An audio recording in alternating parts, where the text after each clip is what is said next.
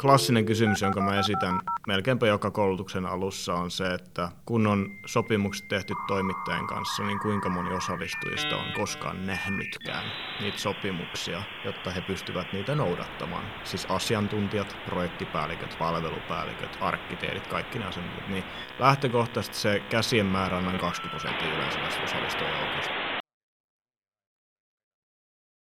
No niin, tervetuloa ATK-kästin pariin.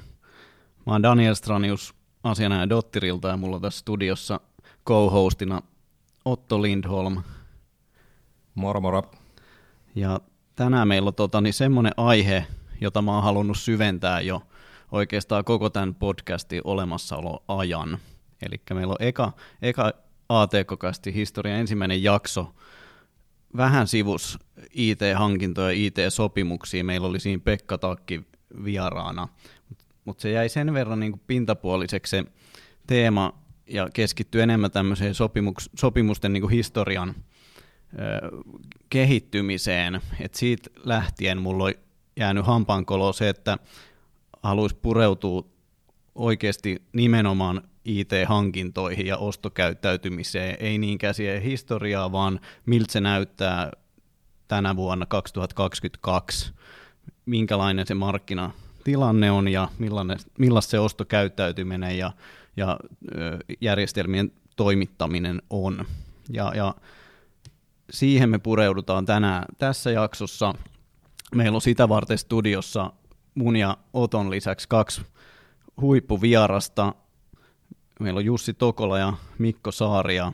Otetaan lyhyet esittelyt herroista. Jussi, Jussi on, on pohjoismaisten isoimman IT-toimittajan General Counsel, Head of Legal Compliance ja ollut tietoevrillä töissä varmaan jo lähemmäs parikymmentä vuotta. Ja, ja Jussi on mun vanha, vanha kollega, itselläkin on tietotaustaa, tunnetaan hyvin ja ollaan yhdessä oltu monissa seikkailuissa mukana. Mahtavaa Jussi, pääsit vieraaksi tänne. E, kerro lyhyesti vielä, tota, niin, miten sä oot päätynyt tiedolle, miten sä oot päätynyt IT-hommiin, IT-juristiksi? Kiitos Dani ja tosi mukava olla täällä. Sydän sykkii ITlle osin siitä syystä, että tausta on myös TKKlla juristin taustan lisäksi, eli, eli on ollut itse aikoinaan koodaamassa, on ollut myymässä, on ollut vetämässä projekteja, jatkuvia palveluita, eli siellä juoksuhaudoissa ja, ja nyt toivon, että voin auttaa omaa yritystä, missä työskentelee, ole entistä parempi, parempi palvelee asiakkaita ja joka sitten näkyy toivottavasti meille kansalaisina ja kuluttajina ja koitetaan löytää hyviä asioita, edellytyksiä tulevaisuuteen tässä keskustelussa kanssa. Tosi kiva olla mukana. Mahtavaa. Ja, ja tota, toisen vieraana meillä on Mikko Saari, kuten mainitsin. Mikko on Sofigateilla johtoryhmän jäsen – ja, ja virallinen titteli on Head of Sofigate Studio and Business Technology Operator, ja Mikko, Mikko on pitkä tausta, tausta IT-hankinta puolelta. Mahtavaa, että olet mukana, Mikko. Kiitos paljon kutsusta ja erinomaista olla täällä huippuvieraiden seurassa ja, ja aihehan on lähellä sydäntä hyvin paljon ja, ja tota, itse on paljon strategisia IT-hankintoja tehnyt tässä vuosien varrella ja myöskin myyntiä luonnollisesti siitä, niin nämä kaksi kulmaa, myynnin ja, ja hankinnan ja varsinkin strategisten hankintojen yhdistäminen on sellainen, jota, jota niin kuin on paljonkin pohtinut ja, ja tämä on oikein otollinen hetki nyt päästä sitä avaamaan sitä Pandoran lipasta, että mitä siellä taustalla sitten tapahtuu ja oikein mukava olla täällä teidän kanssa. Ja semmoinen tota, Mikko tuo raikkaan tuulahduksen tähän studioon olematta juristi, että meillä on kolme juristia langoilla ja sitten Mikko edustaa, edustaa toista puolta, mikä on aina hyvä, hyvä tota näissä, näissä ja laajentaa vähän perspektiiviä. Tykkää itse siitä aina, että saadaan vieraiksi tänne myös, myös ehkä sieltä niin kuin enemmän liiketoiminnallisista juoksuhaudoista osaajia Kuten ehkä vieraista päättelitte, meillä on ison IT-toimittajan edustaja, sitten meillä on tämmöinen Sofigate konsulttitalon hankintaneuvonantajan roolista. Ja, ja, ja mä tykkään tästä, tästä, että me saadaan niin kuin nyt molempia näkökulmia käsiteltyä tässä. Missään nimessä tässä ei haluta hakea mitään vastakkainasettelua, koska semmoisen ei ole niin tarvettavaa kimpassa näitä hommia tehdä, ja, ja just se nä- e-, erilaiset näkökulmat sieltä ostajan, ostajan vinkkelistä ja toimittajan vinkkelistä. Mä luulen, että se on se suola tänään tälle keskustelulle. Mitä sulla on Otto mielessä ennen kuin lähdetään deep divaamaan tähän IT-hankintojen maailmaan? Ei mitään kovat odotukset. tämä, on, tota, tämä on meille kaikille yksi lempiaiheista ja tota, Mä en tiedä, mä oon saanut palautetta kuulemma aikaisemmin siitä, että mä aina, aina sanon, että tota, pitää lopettaa kesken, kun on liikaa keskusteltavaa, mutta silläkin uhalla, että, että näin on käynyt ennenkin, niin mä sanon, että näin käy varmaan tänäänkin. Joten tota, pidetään, pidetään aiheesta kiinni ja lähdetään, lähdetään vetämään. Joo, lähdetään vetämään ja niin kuin sanoin, niin koitetaan, tänään ei ole niin kuin ole mitään tarvet pysyä ylätasolla. Et mä luulen, ja meillä on semmoiset teemat ja keskustelut tässä, että välillä saatetaan mennä sitten aika, aika yksityiskohtaiseenkin strategiseen hankintaan ja hankintaneuvottelukeskusteluun. Ja, ja, mutta mä luulen, että se, se on kuulijoille nyt sitä kans, mitä, mitä tämmöisiltä vierailta halutaan. Tuota, jos aloitetaan ihan yleisesti tämmöisestä niin kuin, vähän niin kuin tasotellaan tätä tietä, tietä tälle podcastille ja, ja mietitään nyt ylipäätään, mitä se hankinta on – mitä se niin ostokäyttäytyminen, myyntikäyttäytyminen IT, nimenomaan niin IT-hankintakentässä on. Ja jos eka vaikka sitä, sieltä niin ostajan näkökulmasta avaat meille vähän Mikko ihan niin kuin rautalangasta, että miten IT-järjestelmiä ja niitä palveluita hankintaa, miten niitä ostetaan, millainen se niin kuin prosessi on, on teidän näkökulmasta, kun Sofigate tulee yleensä aika alkuvaiheessa siihen ostajan, ostajan kylkeen neuvonantajaksi, niin minkä, minkälaiset prosessista siinä hankinnassa on kyse? Joo, äärimmäisen mielenkiintoinen ja laaja aihe tietysti. Ja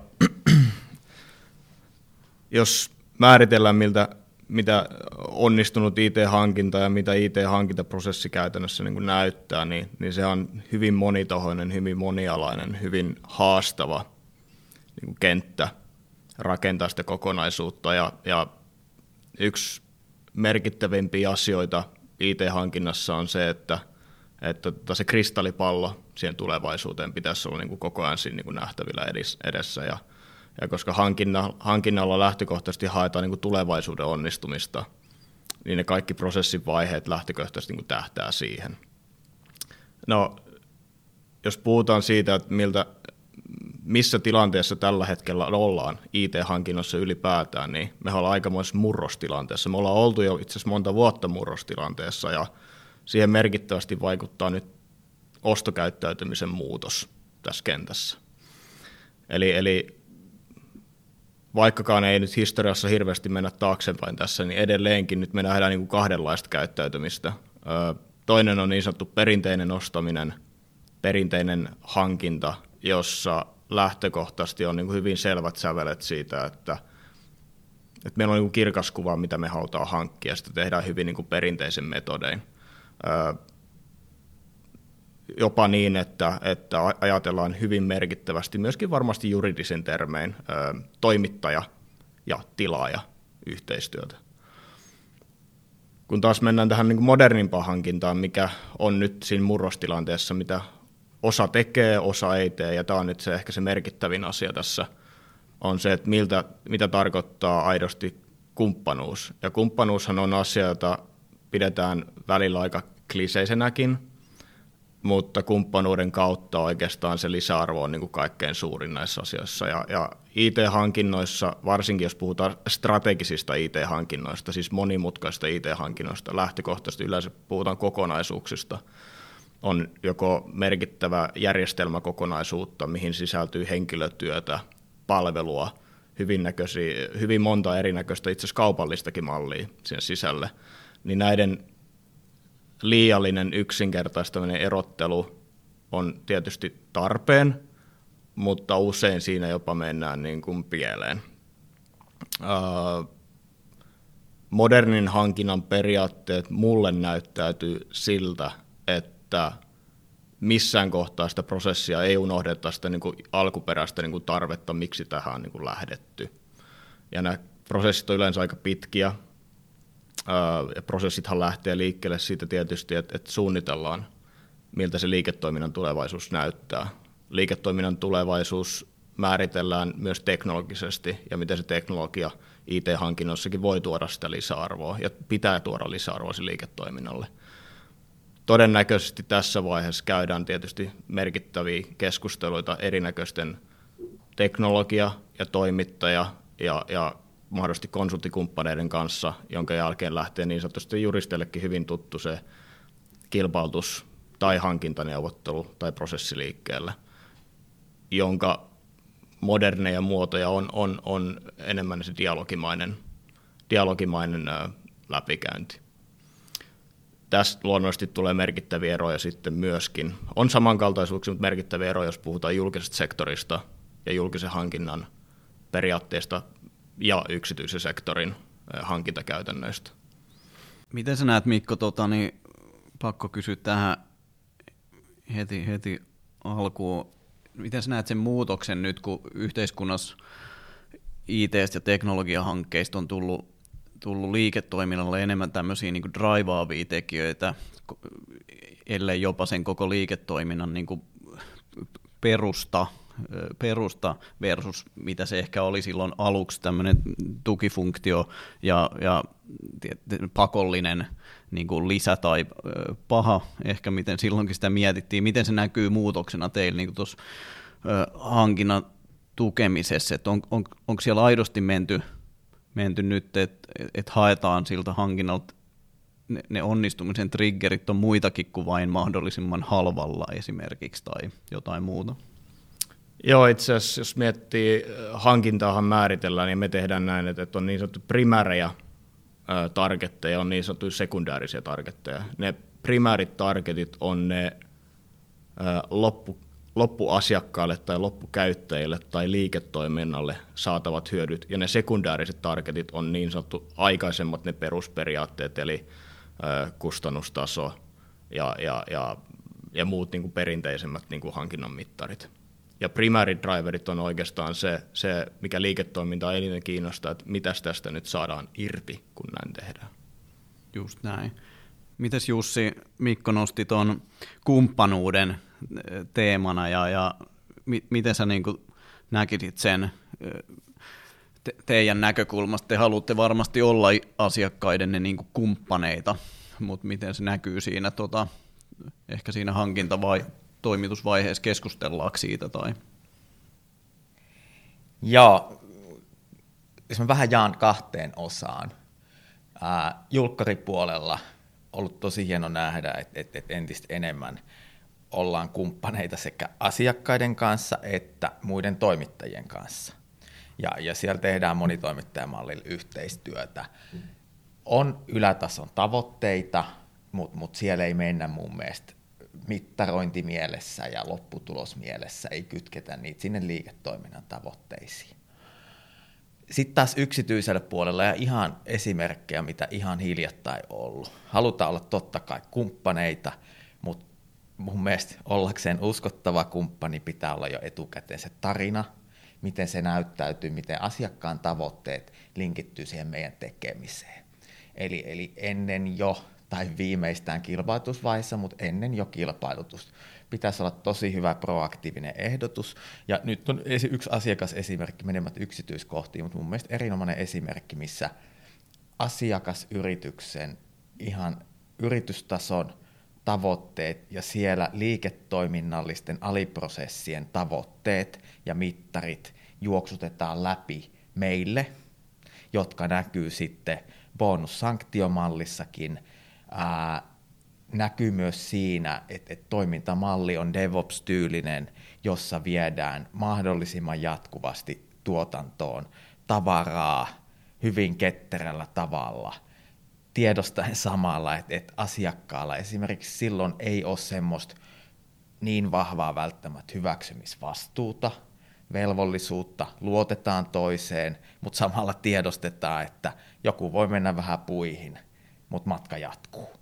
Eli, eli, eli kyllä se, niin kuin sit se kumppanuus ja luottamus pitää näkyä siinä konkreettisessa tekemisessä, ää, palkitsemissanktiomalleissa sekä sopimusehdoissa. Sano vaan Mikko. Joo, ja tähän liittyen niin aika boldi statementti on, että mä uskon, että laajojen Big Bang-tyyppisten hankkeiden aikakausi on nyt niin kuin päättymässä. Just niin kuin äskenkin mainittiin, niin, niin mä uskon siihen, että tulevaisuudessa sekä hankinnat että toimitukset tulee olemaan enemmän tämän kiihtyneen niin kuin tarpeen kautta niin kuin paljon nopeampi kuin aikaisemmin. Me tullaan vahvasti tulevaisuudessa nytkin ö, alustateknologioihin ö, panostamaan, ja asiakkaat tulee sitä laajemmin hyödyntämään.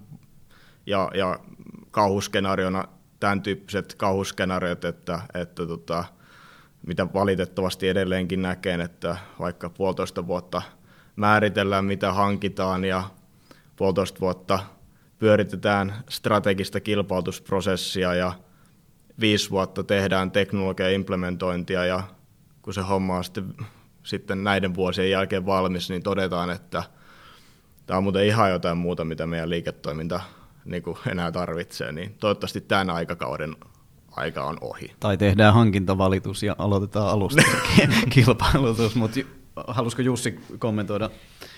Ihan lyhyesti.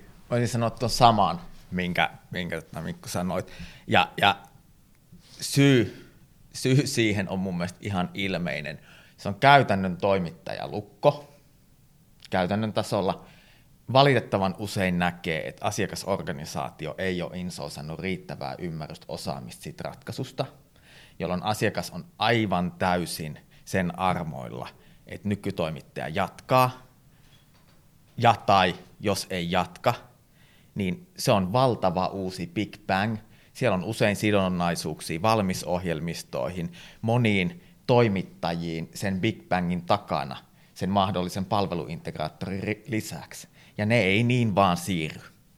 Eli, eli, eli mulla on myös aivan sama huoli asiakkaiden puolesta. Toimittajat varmasti tukee, mutta tota, mä uskon, että kaikki edesauttaa se splittaus ja monen toimittajan yhdessä tekeminen ja ennen kaikkea niin kuin asiakkaan kannalta fiksu suunnittelu etukäteen ja sitten riittävä omistajuus. Juuri näin, ja, ja mielenkiintoinen asia tässä on toi, mitä mainitsit tästä in-house-kyvykkyydestä. Sehän on muitakin keinoja kuin in-house-kyvykkyyden kasvattaminen, ja, ja siitä me päästään siihen niin kuin yhteen tärkeimpään niin kuin asiaan, mitä tapahtuu itse asiassa merkittävästi ennen hankintoja, mitä välttämättä lakimiehet tai ja juristit ei välttämättä näekään sitä kaikkea taustaa, mitä siellä tapahtuu, ja mihin mä kannustankin kaikki kuulijoita ja, ja meidän asiakkaita ja, ja toimittajakin myös lisäämään, eli tämä avoimuus siitä keskustelusta, mitä tapahtuu ennen hankintaa. Hei, keskustellaan tuota, siitä, mitä otetaan tässä nyt niin kuin stoppia aasinsilta ja niin kuin jutellaan siitä, mitä tapahtuu niin kuin siinä hankinnon suunnitteluvaiheessa, koska tämä kiinnostaa, mä luulen, että moni, varsinkin juristeja, itteen just tämä niin pre-RFP, ehkä face, koska tyypillisesti niin hankintaprosessin ne näkyvät osat just juristeille, juristin silmin, ne on yleensä ne, että sieltä tulee se RFI tai RFP, se tarjouspyyntö, sitten toimittaja vastaa siihen, jättää tarjoukset, sitten niitä analysoidaan, sitten valitaan ehkä muutama toimittaja jatkoa sopimusneuvotteluihin, sitten aletaan laatia niitä sopimuspaketteja, sopimuksia, ja sitten siirrytään, to- valitaan voit, kisan voittaja ja sitten siirrytään toimitusvaiheeseen. Mutta aika usein juristeilta jää ehkä näkemättä se, mitä siellä on niin ennen sitä RFPtä. Ja mä luulen, että sä voisit Mikko olla meille niin kuin hyvä kertoa, kertoa niin kuin hankintakonsultin näkökulmasta, että mitä kaikkea siellä tapahtuu jo ennen sitä. Joo, ja tota, lähtökohtaisesti se työ, mikä tapahtuu ennen niin sanottu RFI-vaihettakin, on, on vahvasti niin kuin vaikuttavuustyötä puolin ja toisin. Toimittajakentästä asiakassuuntaan, mutta asiakassuunnasta myös toimittajakenttään. Ja tämä jälkimmäinen valitettavasti on sellainen asia, jota, jota merkittävästi pohjoismaisessa markkinassa mekin voitaisiin panata, varmasti globaalistikin. Eli, eli vaikuttavuustyö siitä, että mitä me asiakkaana tarvitaan, ja vaikuttavuustyö siitä, että miten me toimittajat osaamme kertoa, miten me voisimme sitä asiakasta ottaa paremmin. Ja näiden välillä on tietyn näköinen informaatio puutostila nähtävilläkin. Ja, ja se, mitä käytännössä siellä sit, niin kun, luonnollisesti, jos puhutaan strategista hankinnoista mikä on strategisen hankinnan määritelmä, niin sehän on merkittävä liiketoiminnallinen tarve tai muutostila, johon pyritään saamaan ulkopuolista työvoimaa ja ulkopuolista ratkaisua sitä ratkaisemaan. Um, tämän strategisen hankkeen uh, suunnittelua lähtee luonnollisesti liiketoiminnan tarpeista, todennäköisesti liiketoiminnan muutostarpeista. Luonnollisesti, kun kyse on IT-hankinnoista, niin vahvan roolilla on tietysti teknologian hyödyntäminen siinä. Eli siellä on merkittäviä rooleja, kuten kokonaisarkkitehdit, IT-kokonaisarkkitehdit siis, jotka todennäköisesti määrittelevät sitä tulevaisuuden roadmappia, joko ulkopuolisena konsultteina tai asiakkaan in-house-henkilöinä. Ja hyvin pitkälti näiden henkilöiden tai, tai organisaation roolien plus tietysti liiketoiminnan tarpeiden kautta määritellään, miltä se tulevaisuuden pitäisi niin kuin näyttää.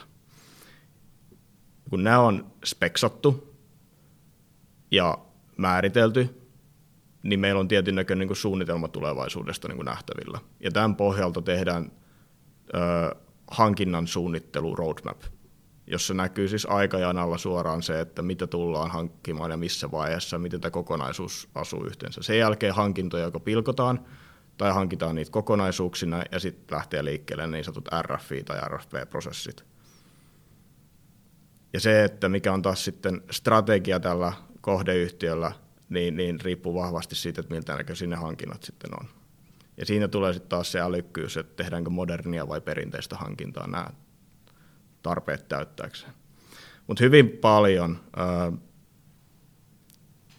toimittajien vaikutus asiakkaiden tulevaisuuteen on niin merkittävässä roolissa. Ja osa tekeekin ansiokkaasti vaikka esimerkiksi puolivuosittaisia toimittajapäiviä. Ihan vaan siis, koska halutaan ymmärtää, miten meitä voitaisiin paremmin palvella tässä markkinassa. Eli peräänkuulutat tietyllä tavalla molempien osapuolten aktiivisuutta äh, si- siinä. Kyllä, ja, ja mun vinkki vitonen olisi se, että, että tota, vaikka toimittajat onkin hyvin aktiivisia siinä, tietysti myynnillisestä näkökulmasta, niin asiakkailla tulisi olla toimittajasuhteista ammattitaitoiset vastaavat henkilöt, jotka myöskin kertovat aidosti niitä tarpeistaan, koska ne toimittajat muuten on, on vain myyntimoodissa ja, ja, ja tota, niin sanotusti kolkutellaan ovia, että olisiko, olisiko tarpeita, kun se voi paljon fiksummin tehdä toisinpäin. Ja se myös säästää energiaa ja aikaa ja rahaa myös molemmilta osapuolilta aika paljon. Mikäs hei, tota, sillä on mielenkiintoista täytyy kysyä, että kun, kun sä näet tota, tota aikajanaa niin kuin hyvin paljon sieltä alusta tai aikaisemmasta vaiheesta verrattuna siihen, mihin Dani tuossa sanoi, että me tullaan niin kuin juristit mukaan jossain siellä RFP ja, ja tavallaan niin kuin sopimusneuvotteluiden mm. niin kuin skaalalla. Ja tota, tietysti kun mä oon juristi, niin mä oon nähnyt myöskin niin kuin ehkä korostetun paljon tapauksia, joissa on niin kuin ongelmia, jotka liittyy suunnitelmiin. Tämä on jotenkin tämä juristin niin kuin perusluonne ja sitten toisaalta minkälaisten juttujen kanssa saata joutua tekemään te, tekee töitä, mutta et mulla on niin kuin omia kokemuksia, näitä ei voi yleistää, mutta on, on siis useita kokemuksia siitä, että että kun tehdään sitä niin kuin hankinnan roadmappia aikataulutusta, mistä puhuit, niin, niin mikä sun tämmöinen niin kuin karkea tuntuma, että kuinka usein sinne osataan aidosti aikatauluttaa mukaan myös paitsi riittävän pitkä kilpailutus, niin neuvotteluvaihe. Et mun näkyy niin kun, nimenomaan, mä näen sitten niitä esimerkkejä, olen, olen nähnyt sekä in että ehkä jossain määrin myös asiana, missä ei ymmärretty, että sopimusneuvottelukin on ikään kuin, niin kuin kilpailutuksesta seuraava vaihe vielä. Että tämä niin kuin monelle ihmiselle helposti, mä ymmärrän tämän arkierin logiikan, että kun saadaan tarjous, niin sitten se hyväksytään ja sitten päästään toimittamaan. Niin tämän esimerkin kautta mua vaan kiinnostaa kuulla, että mikä sun tuntuma on siitä, että kuinka hyvin on roadmappeja osataan niin kuin suunnitella, että se kattaa kaikki tietyllä tavalla se hankinnan vaiheet sieltä suunnittelusta sinne niin kuin toimitukseen. Ja mun perspektiivi on tietysti niin kuin perspektiiviltä yksi, mutta, mutta niin kuin, onko mun, mun, niin kuin, mun tämä niin kuin, fiilis tästä jotenkin vinoutunut vai, vai ei? Öö, se vaihtelee tosi paljon. Ammattitaitoiset ostajat öö, itse asiassa ottaa todennäköisesti jo RFI-vaiheesta jopa sitä ennen itse sopimusasioihin kantaa, jotta myöskin se ostajakandidaatti pystyy reagoimaan siihen, että onko tässä nyt sit kaikilta näkökulmilta niin kuin relevantti meidän ylipäätään lähteä tähän touhuun mukaan. Ja, ja ammattitaitoisen hankinnan tiettyyn niin kuin ammattietiikkaan kuuluu olla niin kuin reilu kaikille osapuolille ja myöskin niin kuin vähentää niin sanottua turhaa työtä. Eli, eli käytännössähän voi tapahtua tilanne, että me ollaan kaikin puolin siitä tulevaisuudesta niin kuin samaa mieltä, mutta jos me vasta päästään siinä sopimusneuvottelun vaiheessa ja tunnistetaan, että siellä onkin näitä blokkereita, niin jokuhan voi väittää, että tässä on nyt käytetty vaikka puoli vuotta – niin kuin molempien osapuolten aikaa, energiaa, rahaa täysin turhaan, jos se blokki tulee siellä vaiheessa. Eli yritetään myös ammattitaitoinen hankkija, mutta myöskin myyjä osaa ottaa kantaa jo sopimusteknisiin asioihin jo todennäköisesti ennen kuin se RFI-vaihekaan on lähtenyt liikkeelle. Koska ne halutaan tehdä aika selväksi ihan senkin takia, ettei turhaa aikaa ja energiaa käytetä kenenkään osapuolen osalta. Joo, jos mä jatkan tästä, aasinsiltana, mitä sanoit, että ennen, ennen RFItä.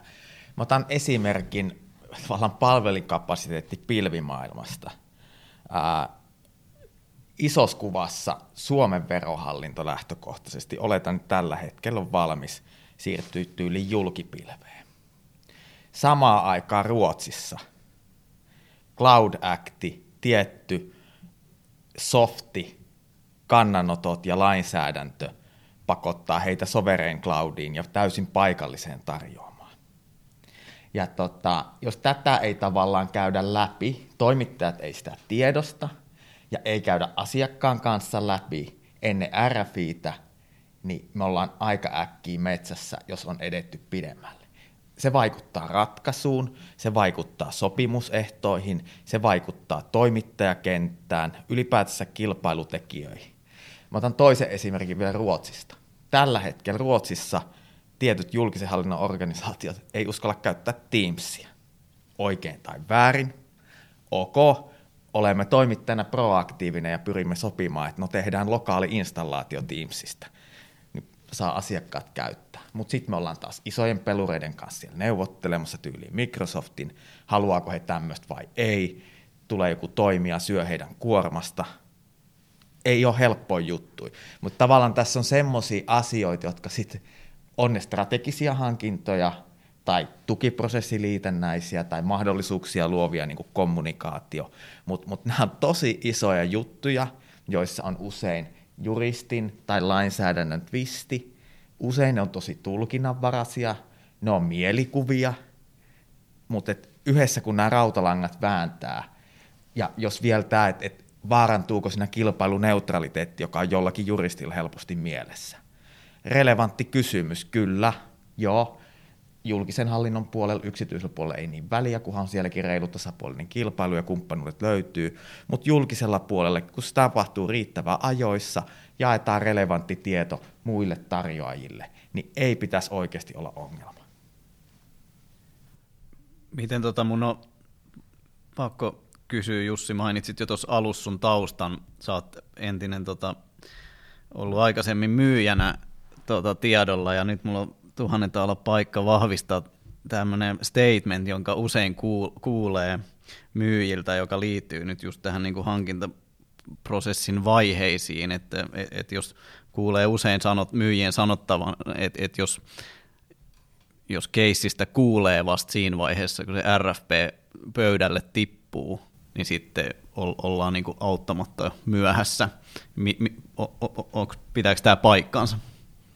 Mä sanoisin, että lähes aina pitää paikkaansa pois lukea, jos on jotain tuommoisia niin freimejä, jonne otetaan monta toimijaa mukaan, tai pitkäaikaisia sopimuksia, joissa ei karsita pois. Mutta kyllä se henkinen handshake on tehty jonkun kanssa. Ok, mä ymmärrän, että pitää olla neutraali ja varsinkin julkisella puolella. Mutta sielläkin fiksut ostajat, totta kai on kartoitettu, että ketkä on mahdollisia toimijoita. Et kyllä mun mielestä siinä on vähintään 80 prosenttia totta. Joo, ja se varmaan palautuu just tähän, mistä Mikko jutteli tästä yhteistyöstä tai jatkuvasta dialogista ja jatkuvasta yhteistyöstä toimittajapäivistä ja strategisesta niin kuin keskustelu, keskustelusta. Siitähän siinä on kysymys. Jos joku sitä tekee mallikkaasti ja joku ei tee sitä lainkaan, niin kyllähän siinä on niin kuin ero.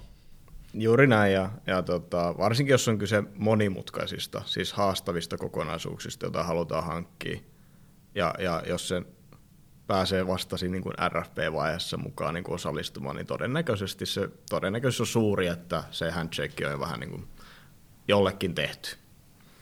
Se on mut, mun mielestä luottamuskysymys päivän päätteeksi. On, mutta sitten taas ihan perinteisissä, jos on hyvin yksinkertaisia hankintoja, ja vaikka nyt niin kuin verraten nyt niin kuin kyniä ja kumia papereihin, niin kuin, ja nyt tietysti IT-palveluihin viitaten, niin tällöin se sitten tietysti on erilainen tilanne. Mutta monimutkaisissa hankinnoissa niin todennäköisesti näin, mitä äsken sanottiin. Ja tota, mä haluaisin kääntää vähän kulmaa vielä, vaikka tämänkin ympärillä tässä on niin kuin jo, jo, jo pyöritty, niin jos me ajatellaan hankintaa julkisella sektorilla ja hankintaa yksityisellä sektorilla, niin siellä on ilmiselvästi kulttuurillisia eroja, mutta siellä on tietysti myös ihan niin kuin selkeästi lainsäädännöllisiä eroja. Niin mikä teidän, tuossa puhuttiin niin kuin hankinnan suunnittelusta ja sen joustavuudesta ja, ja tota, vuoropuhelusta ja, ja ihan kaikista näistä, niin, niin jos nyt, jos nyt niin kuin tehdään eroja, tai ehkä mä sanon pikemminkin niin, että niin kuin julkisista hankinnoista niin kuin monilla on mielipiteitä siitä, että kuinka hyviä on tai kuinka hyvää tai huonoa lainsäädäntöä meillä on, ja ja tota, hiljattain kirjoitettiin Hesarissakin siitä, että kuinka tehdään, niin kuin, kuinka julkiset IT-hankinnat ei vaan toimi. Niin menemättä nyt tavallaan tähän tematiikkaan, mutta että jos, jos niin kuin yritetään niin kuin verrata näitä toisiinsa, yksityinen julkinen hankkija, niin näettekö te, että, että siinä on niin kuin joko kulttuurieroja tai sitten jos on muita eroja, niin johtuuko se lainsäädännöstä se niin kuin toimintatapaero vai ei? Hyvin, hyvin mielenkiintoinen kysymys. Tässä on mun henkilökohtainen mielipide on se, että molemmissa on niin kuin hyviä puolia ja molemmissa on niin kuin huonoja puolia. Yksi sellainen merkittävä luonnollisesti oma roolini kautta, mikä on niin kuin hieno puoli julkissektorilla, on, on se, että, että siellä ei ainakaan hyvin merkittävästi rajata niin kuin erinäköisiä konsortioita tai kumppanuuksia tai, tai alihankintaverkostoja niin kuin hyödyntämistä pois, mitkä voi taas olla – tietynäköinen pelote yksityisellä sektorilla, koska yksityisellä sektorilla varsinkin suuret yhtiöt on tottuneet hankkimaan joko suurilta toimittajilta kokonaisuuksia tai pieniltä toimittajilta niin kuin spesialisoituja niin kuin palveluita. Ja julkisen sektorilla tämä, tämä on mun mielestä äärimmäisen hieno asia, että siellähän ö, ollaan avoimia erinäköisille niin kuin kumppanusmalleille, joiden kautta ö, yritysten, eri yritysten niin kuin vahvuusalueet saadaan niin kuin tuotu niin kuin yhteen. Ja, ja se on vähän niin kuin given, jos niin kuin sanotaan, ja se on itse asiassa toiminut äärimmäisen hyvin julkkarisektorilla. Luonnollisesti julkkarisektorissa tietysti todennäköisesti nämä hankintalaista tulevat määräajat ja muut säännökset tietysti hieman ehkä niin kuin, osa voi tulkita niitä kankeuttavina elementteinä, mutta osa voi ajatella, että ne on niin äärimmäisen reiluja. Itse ehkä käännyn jonnekin näiden välillä. Yksityissektorissa taas, taas luonnollisesti se joustavuus ja nopeus on, on valttia, ja, ja siellä pystytään tekemään niin kuin joustavempia ratkaisuja tai, tai strategisen hankinnan tai muunkin hankinnan aikana pystytään tekemään reiluja kaikille osapuolille niin kuin nopeitakin käännöksiä, jos ne kaikki palvelee. Miten teillä Jussi tiedolla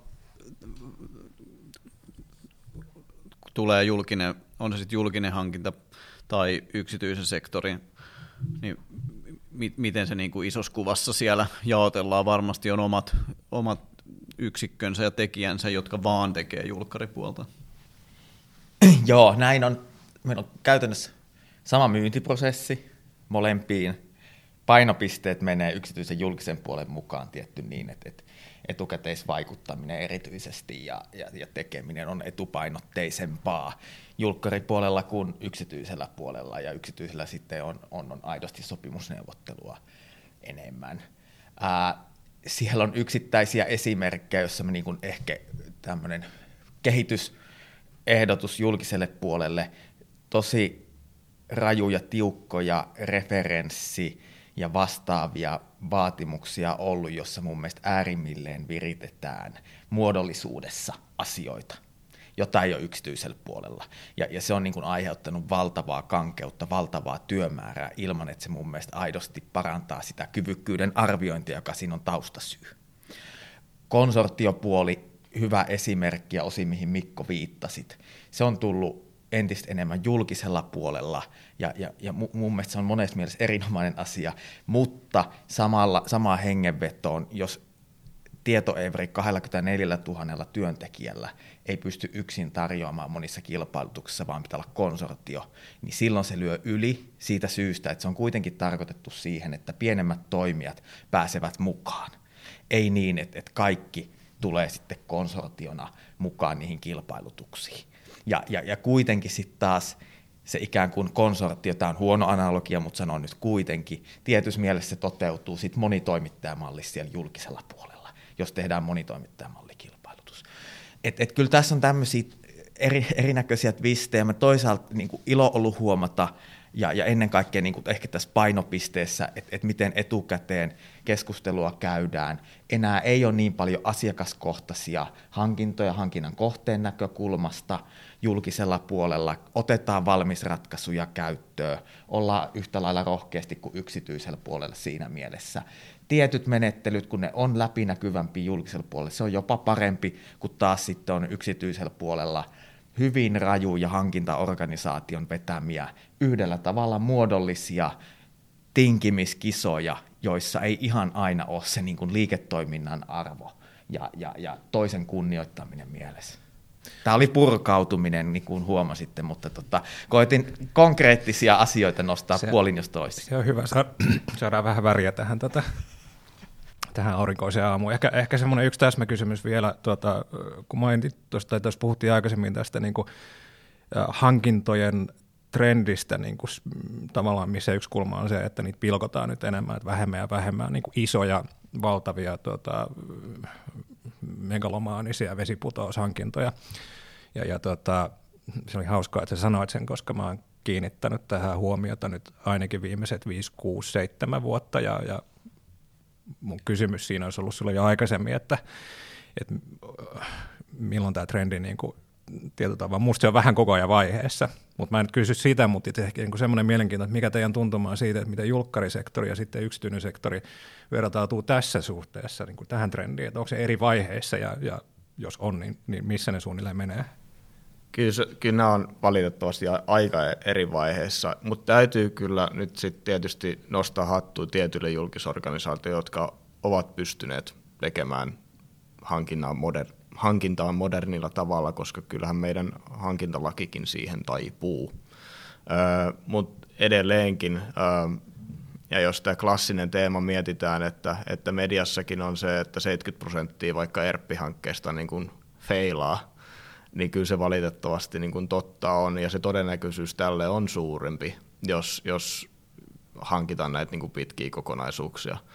Mutta palatakseni tähän alkuperäiseen kysymykseen, että kuinka paljon näitä niin kuin eroja nähdään julkkaripuolella, niin kyllä niitä valitettavasti aika paljon näkee. Ja, ja ehkä se, mikä paistaa sieltä niin kuin esille, on se, että kaikki kunnioitus siis tietysti hankintakonsultteja ja hankinta yksi, hankintayksikköjä kohtaan, niin välillä kyllä huomaa sen rakkaudesta lajiin tyyppisen periaatteen, että hankintaa on tehty hankintaa silmällä pitäen, eikä sitä liiketoiminnan lisäarvoa silmällä pitäen. Ja se kyllä paistaa sit myös siitä niin kuin dokumentaatiosta ja siitä keskustelusta aika hyvin läpi. Ja silloin todennäköisesti ehkä itse päättäisin aika usein jättäytyä pois tämän tyyppisestä tilanteesta, jos se itse loppuasia ja se loppulisäarvo sillä asiakkaalle ei niin kuin ole se niin kuin tärkein primääritargetti näissä hankinnoissa, vaan hankintaa tehdään vain hankinnan takia, joka on väärin.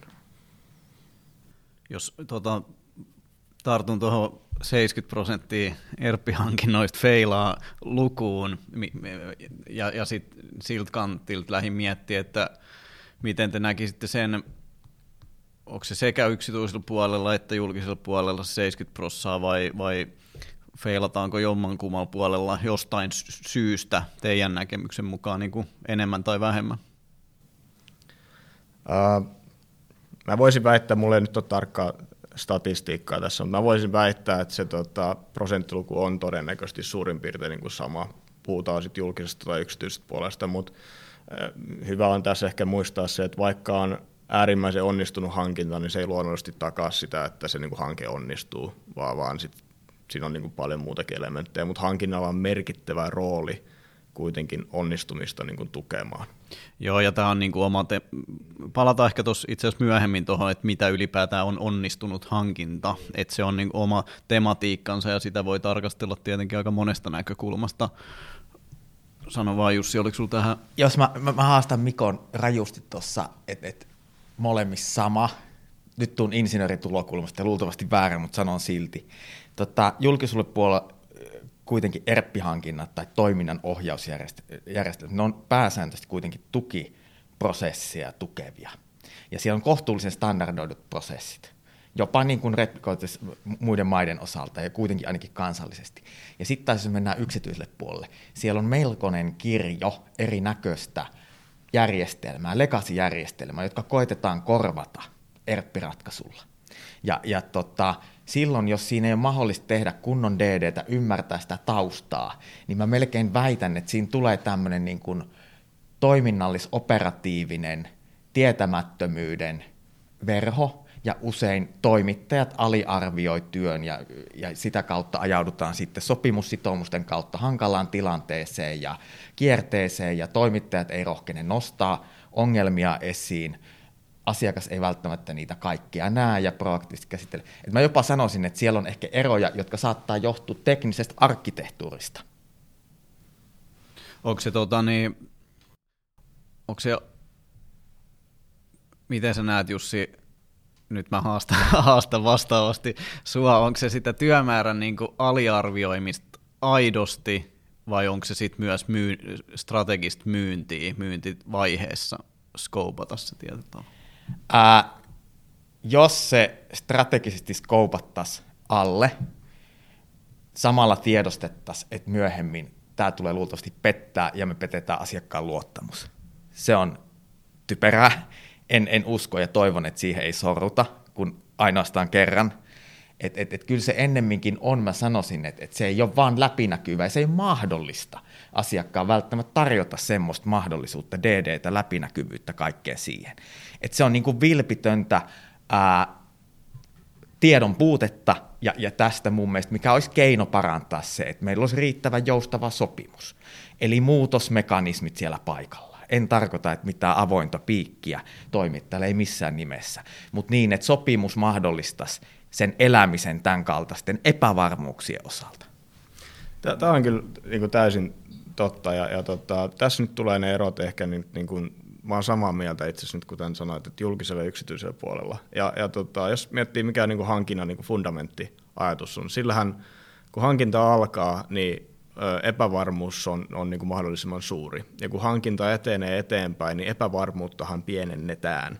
Epävarmuus ei ikinä, tai riskit ikinä putoa sinne nollatasoon, mutta hankinnalla varmennetaan, että ymmärtävätkö osapuolet toisensa, ja onko siinä onnistumisen edellytyksiä. Tähän on niin kuin fundamentaali tarkoitus siinä hankinnassa.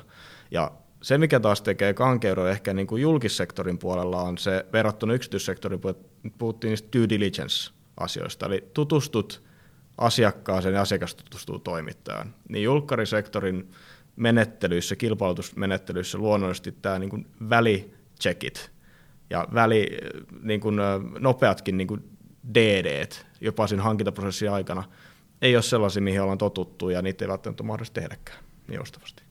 Mä luulen, että me aletaan päästä, tai omasta mielestä me lähestytään tietyllä tavalla niin kuin hankinnan ydintä, ja sitten myös, myös tietyllä tavalla sit sitä niin kuin IT-hankintojen ja IT-toimitusten problematiikan ydintä ja mistä useimmiten sitten niin kuin, haasteet ja ongelmat johtuu.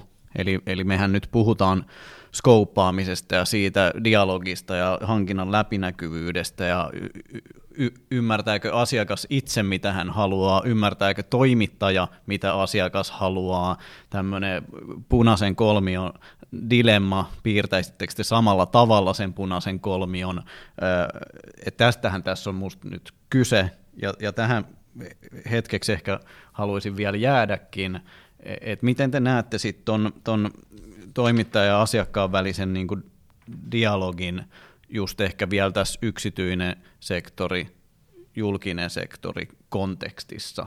Onko siinä dialogissa eroi näiden välillä, ja se dialogi nyt kun me ollaan tässä käyty, niin on kuitenkin se onnistumisen ehkä niin kuin elinehto sille hankinnalle? Dialogin tärkeys on varmaan itsestään selvää, ja, ja se on varmasti aika selvää, selväksi tästä tehtykin. Luonnollisesti dialogi on varovaisempaa julkissektorilla, koska sehän peilaa siihen, että halutaan mahdollistaa, eikä haluta rikkoa sitä tasavertaisuuden periaatetta. Ja, ja luonnollisesti poissulkemisperusteetkin siinä vahvasti on niin mukana. Mutta eikö se ole paradoksi just tietyllä tavalla, että halutaan hillitä sitä dialogia sen takia, että pelätään, että rikotaan sitä tasavertaisuuden vaatimusta, ja sitten samaan aikaan se johtaakin sit siihen niin kuin ongelmiin. Se on juuri näin. Se on juuri näin. Ja, ja tota, on erinäköisiä tekniikoita, joilla, joilla pystytään sitä dialogia luonnollisesti fiksujen neuvottelumenettelyiden kautta niin kuin lisäämään ja, ja parantamaan. Ja, ja luonnollisesti yksityisellä puolella tässä se oikeastaan on, on paljonkin kiinni siitä, että kuinka ammattimaisesti se hankinta on toteutettu. Ja julkisella sektorilla luonnollisesti sen, sitä määrittää aika pitkälti ne niin kuin prosessit ja, ja miten niitä prosesseja osataan noudattaa ja, ja miten niitä sitten niin kuin tulkitaan. Mutta kyllä neuvottelumenettelyssä esimerkiksi tai kilpailullisessa neuvottelumenettelyssä tämä on niin kuin yksi tärkeimpiä teemoja, myöskin varmistaa sen niin kuin aito niin kuin lopputuloksen saavuttaminen, ettei se pelkästään nyt ole vaan ne niin sanotut klassiset kysymykset, jotka neuvotteluissa käydään läpi. Jos mä jatkan vähän juridisteknisellä kommentilla myös, mä luulen, että me ei välttämättä ei tarvitsisi jäädä kauaksi julkisen ja yksityisen puolen siinä, että, että miten hyvin onnistutaan neuvotteluissa ja löydetään, löydetään yhteinen ymmärrys, jos tämä huomioidaan hankintailmoitusta tehtäessä. Eli, eli se on teknisessä mielessä kuitenkin se hetki, jolloin karsitaan tai toimittajat karsivat itsensä potentiaalisten tarjoajien joukosta. Eli, eli, eli kun riittävän laveesti, mutta yksilöiden on määritelty hankinnan kohde hankintailmoituksessa, niin sen jälkeen, sen suppilon sisällä, voidaan toimia varsin vapaasti. Hankintamenettelyt on vaan prosessikehikoita. Se on osaavasta konsulttien tuesta ja asiakkaiden hankintayksiköiden omasta osaamisesta kiinni ja toimittajien aktiivisuudesta, että löydetään se hankinnan ja päivän päätteeksi sopimuksen kohde riittävän toimivaksi, selkeäksi ja yksilöidyksi. Mutta mun mielestä kun sen hankinta-ilmoitus ajankohdan pitää mielessä, että sitten jos me jouduttaisiin myöhemmin prosessiaikana muuttamaan hankinta-ilmoituksessa määriteltyä hankinnan kohdetta, niin se ei onnistu ilman, että sit julkaistaan uusi hankintailmoitus. Et sen takia mun mielestä, kun muistaa, että prosessi on vaan raamitus ja hankintailmoituksessa on oikeanlainen speksi hankinnan kohteelle, niin ne välttämättä ei kauaksi mene yksityinen julkinen puoli. Täysin oikeassa ja, ja on täysin samaa mieltä tämän asian kanssa. Niin tekniikoita taas, miten voidaan varmistaa, että se hankintailmoitus on oikeanlainen ja soveltuva, niin sitä edeltää juuri tämä asiakkaan ymmärrys siitä toimittajakentästä, jotka heille sitä palvelua tarjoaa, mutta toimittaja-aktiivisuus myös tehdä sitä vaikuttavuustyötä sinne ostajan näkökulmaan. Tämä on niin kuin aivan kriittinen tekijä. Ja, ja tämä on usein jopa se, että mikäli tämä vaihe on hoidettu heikohkosti, niin sillä voi olla hyvinkin pitkäaikaiset seuraukset ja jopa merkittävät niin onnistumista heikentävät niin todennäköisyydet. Ja sitten ehkä ne, se, se julkisen puolen niin kuin hankintoi, kun miettii, niin ei se voi olla vaikuttamatta tietyllä tavalla se, se hankintavalitusten pelko ja, ja, ja, ja, ja ostajalla sen hankintalain niin kuin noudattaminen, menettelysääntöjen noudattaminen ja se pelko siitä, että tekee jonkun virheen, teknisen virheen niin kuin jossain vaiheessa. Miten sä, sä Jussi mainitsit jo niin kuin aikaisemmin, sä vähän sanoit jossain vaiheessa, että toi, se tarjoajien tasapuolinen kohtelu ei sun mielestä välttämättä kärsi, tai ei kärsi, jos se, se dialogi on niin kuin rohkeampaa ja tämmöisen niin kuin jääviyden, jääviyden suhteen ne pelkotilat ehkä on, on, on, on liiankin voimakkaita, mutta miten te toimittajan näette tämmöisen, just se kysymys, että saako potentiaalinen tarjoaja, niin kuin, kuinka paljon saa auttaa ja osallistuu? mun mielestä ää, mahdollisimman paljon huomioiden, että, että se mitä autetaan ja tuetaan, niin ollaan valmiit jakaa sama informaatio muille tarjoajille. Eli, eli kyllä tämä on niin kuin mun mielestä sen pelisäännön pitäisi päteä tarjoajien, kun arvioi tota tilannetta, että, että, että miten itse kokisit, jos joku muu kilpailija olisi siellä tekemässä samaa asiaa. Onko hän tekemässä sitä täysin omaan pussiin vai oikeasti auttamassa asiakkaita ja muita tarjoajia? Ja, ja tota, kun tämän periaatteen pitää mielessä, ja mun mielestä nimenomaan asiakkaiden näkökulmasta hankinta tota, organisaatiokohtaisessa hankinta tota, käsikirjoissa saattaa olla pelisääntöjä siihen. Tiedät, että esimerkiksi tietyillä ministeriöillä on hyvinkin tiukkoja kilpailuneutraliteettisäädöksiä. Pääsääntöisesti ei ole, mutta kun pitää tämän mielessä, ja sitten taas prosessin aikana usein myyjäkollegat on kysyneet, että tämmöinen asia on niin tosi epäselvä, ja kysymysaika meni jo. Niin mä sanon aina niille, että soittakaa, sulla on puhelin, laita sähköpostia se on asiakkaan oma harkinta, vastaako niihin. Jos se auttaa asiakasta saamaan paremman hankinnan, niin varmasti vastaa, mutta jakaa sen vastauksen myös muille tarjoajille. Et, et tota, ei, ei jäädä niihin kuoppiin, että et kysymys aika meni. Ne on yhteisiä asioita ja sen takia tavallaan niin semmoinen rohkeampi aktiivisuus. Ja sitten taas nimenomaan mä ymmärrän täysin hankintayksiköiden näkökulmasta, että halutaan olla varovaisia. On ne sitten tota, virkavastuuasioita tai, tai muuten vaan kuka nyt haluaa tulla syytetyksi erinäköisistä asioista. Mutta mut tota, harvoin sellainen on käsillä, kun vaan pragmaattisesti toimitaan. Ja pidetään mielessä se, että sama tieto kaikilla. Se on juuri näin, ja, ja nyt käytiin tätä asiaa niin kuin hankintayksikön silmin läpi, mutta myös ihan toimittajan silmistäkin. Toimittajat peilaa jatkuvasti, että onko tämä sellainen, johon me halutaan nyt panostaa. Tämä, onko tämä hankinta johon me halutaan lähteä mukaan, soveltuuko tämä meille, onko tämä niin sanottu hukkaa heitettyä aikaa, energiaa ja rahaa, ja mun mielestä tässä se avoimuus, tasavertaisuuden periaate, ja varsinkin se avoimuus ja ne, ne tasavertaisuusperiaatteet on niin kuin äärimmäisen tärkeitä, koska sitten sen perusteella mä teen sen päätöksen, lähdenkö vai enkä lähde tähän mukaan.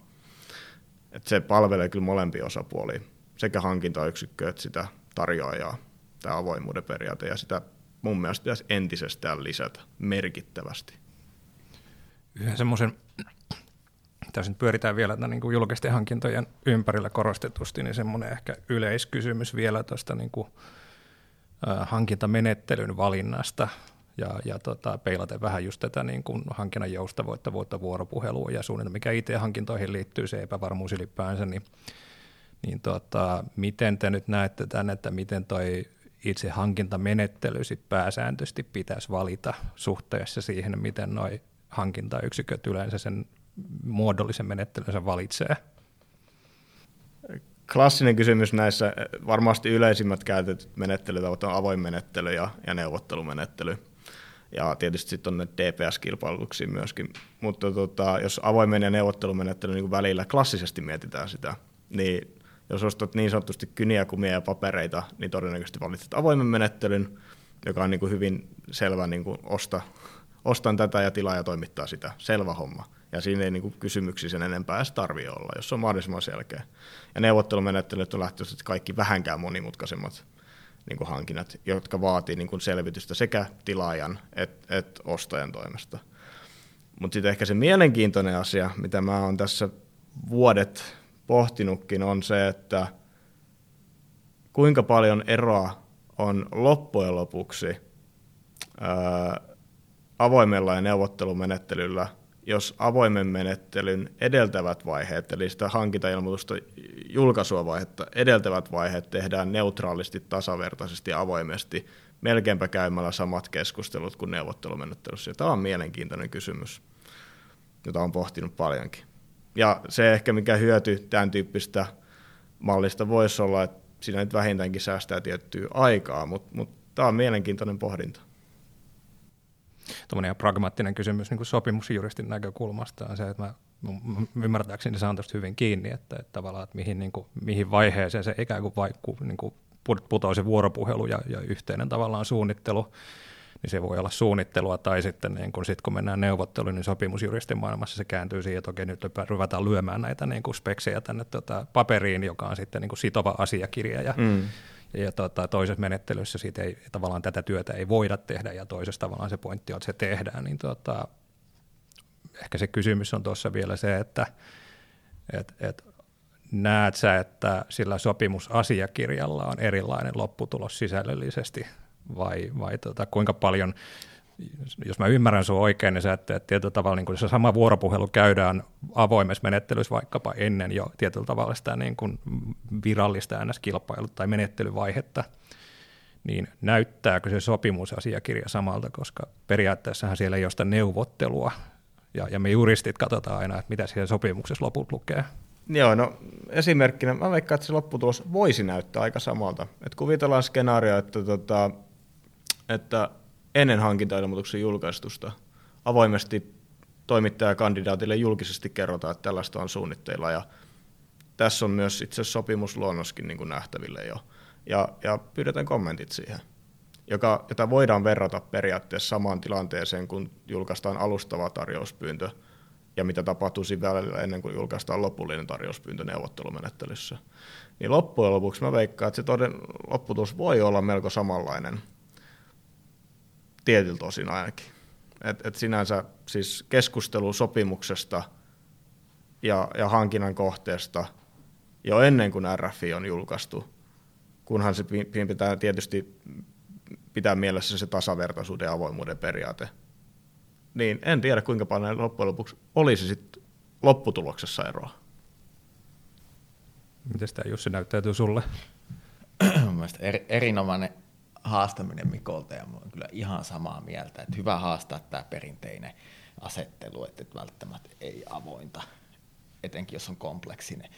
Jos se on hankintayksikkö, hankkiva organisaatio on valmis kuuntelemaan niitä kommentteja ja, ja pitämään dialogi varhaisessa vaiheessa, niin ihan varmasti toimisi. Mun mielestä tosi hyvä pointti Mikolta. Ei, en, en ole lainkaan eri mieltä, päinvastoin.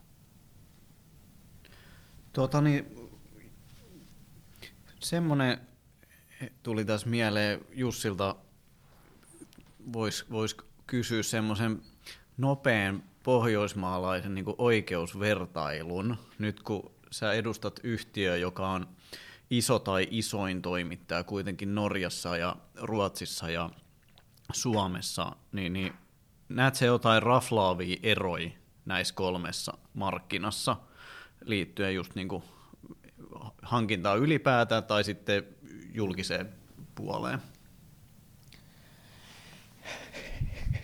Kysymyksen asettelu oli, että vastauksen pitää olla lyhyt. No sä voit hetken niin, mä... miettiä, mä voin jatkaa ei, sen ei, verran, mä... että itse, itsellä on kokemusta, siis Joo. on asunut Ruotsissa ja on, niin. on kokemusta siitä Ruotsin niin kuin yksityisestä markkinasta ja siltä osin niin kuin Su- Suomessa silloin oltiin monessa asiassa tosi paljon edellä, ja siinä yksityisen markkinan e, e, e, Suomen ja Ruotsin välillä mä, mä en näe niin kuin suuria eroja siinä hankintaprosessissa. Joo, jos mä koitan olla lyhyt. Mun mielestä enemmän Suomi ja Norja, samantyylisiä, nimenomaan julkisella puolella.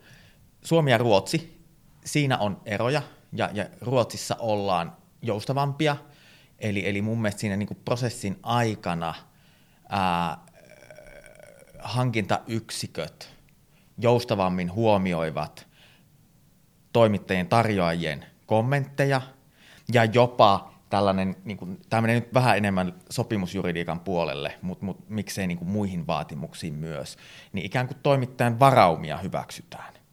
Että et tavallaan me ollaan aika lailla ehdottomampia suomalaisessa käytännössä ja pidetään siitä tasapuolisesta syrjimättömästä kohtelusta kiinni, kiinni niin, että, että kyllä tässä tämmöinen niin kuin ruotsalainen dialogin mahdollistamisen, mahdollistaminen niin on siellä ihan käytäntönä.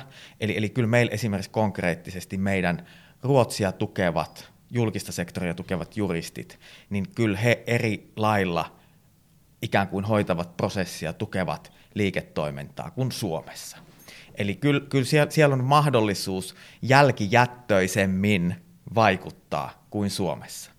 Mutta toki, viitaten mitä Mikko sanoi, saattaa mahdollista hankintayksikölle sen, että, että ei tehdä kotiläksyjä riittävän aikaisin, samoin kuin toimittajan puolella. Mutta on, eroja on. Ja, ja siinä on sen takia, mekin esimerkiksi koitetaan yrityksenä jakaa tietoa, ymmärrystä pohjoismaisten juristien kesken ja parhaita käytänteitä, mitä on nähty Suomessa, Ruotsissa, Norjassa. Ja tämä on erinomainen esimerkki, tämä podcasti, jossa mä toivon, että voi jakaa niin kuin hyvää käytännettä Ruotsista mun mielestä. Joka päivän päätteeksi mennäkseni konkreettia, jota mä aina haluan tavalla tai toisella tehdä. Se on ikään kuin enemmän minimivaatimus lähestymistapa Ruotsissa. Eli voi olla niin kuin kova ydin ja tähän ei puututa, mutta sitten on pa- paljon mahdollista säätää. Joo, tosi, tosi niin kuin mielenkiintoista. Toi olisi tietenkin niin kuin pidemmänkin oman, oman jaksonsa aihe ehkä käsitellä tuota sitten vielä niin kuin laajemmin pohjoismaisittain, ja toki Sofigateilläkin on Ruotsissa omat liiketoimintansa, ja, ja oliko sinulla Mikko, halu, halusitko tuohon vielä jotain itse asiassa niin kommentoida, miten teillä se näyttäytyy, vai, vai onko se hankintakonsultin näkökulmasta prosessimielessä kuitenkin samanlaista? No mä oon samoilla linjoilla, mitä Jussi tuossa sanoi. Ehkä se trendi, mikä on huomannut, että Ruotsissa ollaan siis joustavempia. Tuntuu, että suomalaiset on aika tiukkoja hankinnoissa niin kuin sopimusehtojen osalta tiukempia kuin muissa Pohjoismaissa. Tämä on niin kuin mun oma näkemys mun kokemuksen perusteella. Että suomalaiset on äärimmäisen hyviä määrittelemään hyvinkin tarken, tarkkoja määrityksiä, jopa välillä aika hullunkuroisiakin määrityksiä toimittajia kohtaan. Mikä tietysti siinä voi olla plussat ja miinukset, mutta, mutta tietty raja on niin kuin kuitenkin ihan terveellistä pitää siinäkin, että tässä kuitenkin todennäköisesti hankinnan lopputuloksen halutaan yhteistä onnistumista eikä, eikä toisen kyykyttämistä. Tämä onkin mielenkiintoinen aspekti. Ollaanko tämmöinen insinööri vetonen tota, niin, markkina vai mistä se sitten tulee? Ihan mielenkiintoista. Niin ehkä liittyy siihen aikaisempaan kommenttiin, että välillä tuntuu, ja kaikki kunnioitus siis ammattimaista hankintaa ja hankintahenkilöitä ja hankintayksiköitä kohtaan, niin välillä tuntuu, että rakkaudesta lajiin, sen hankinnan pariin, on se niin kuin tärkeämpi asia kuin sen liiketoiminnan lopputuloksen ja tavoitteen saavuttaminen. Niin tämä on ehkä tämmöinen yleinen kommentti, mutta toi liittyy mun mielestä niin kuin tavallaan siihen, että miten prosessit toimii julkisen sektorilla on niin kuin tietty, jälleen kerran tietty kulttuuri, tietty lainsäädäntö, mutta kyllä mä oon nähnyt tota niin kuin isommissa pörssiyhtiöissä hankintapuolellakin, että tavallaan se disconnecti siinä, että toisinaan hankintaosastollakin on välillä se ongelma, että missä vaiheessa se tulee heille, että niin kuin palaa tähän roadmapiin ja suunnitteluun ja sitten tavallaan niin kuin hekin tekee työnsä ja, ja tota, heillä, on, niin kuin, heillä, on oma, heillä on omat mittarinsa ja näin, että tämä nyt sitten nivoutuu niin kuin moneen sellaiseen asiaan, että niin kuin miten me saataisiin se niin kuin hankinta suunniteltu kokonaisvaltaisesti niin, että kaikki on oikeassa paikassa mukana. Mukana. Mutta sitten kun itse nähnyt just sitä, että et, et se ei ole varsinaisesti oikeastaan ikään kuin kenenkään syy, että niin kuin joku tekee jossain vaiheessa jonkun homman hankalaksi. Tehdään me, me juristit tehdään tätä ihan samaa juttua tietyllä tavalla niin kuin jonkun näkökulmasta aina. Että tämä on niin yleinen kommentti, ehkä tavallaan se mielenkiintoinen juttu, että miten sä nivoutat niin kuin kaikki eri stakeholderit tavallaan siihen projektiin ja prosessiin mukaan ilman, että siitä tulee niin kuin mammutimaisen isoja pelkästään sen hallinnoidin kannalta. Ja ehkä se täydennä vielä sitä, että hankinta ei ikinä tule tehdä vain hankinnan vuoksi. Ja, ja jos avaan tätä, mitä se tarkoittaa, ja ehkä peilaan tästä niin sitten niin kuin tulevaisuuteenkin, niin mä toivon, että tulevaisuudessa niin kuin hankintojen mit, yksi tärkeimpiä mittareita on, on sen ö, läpivientiajan niin kuin nopeus.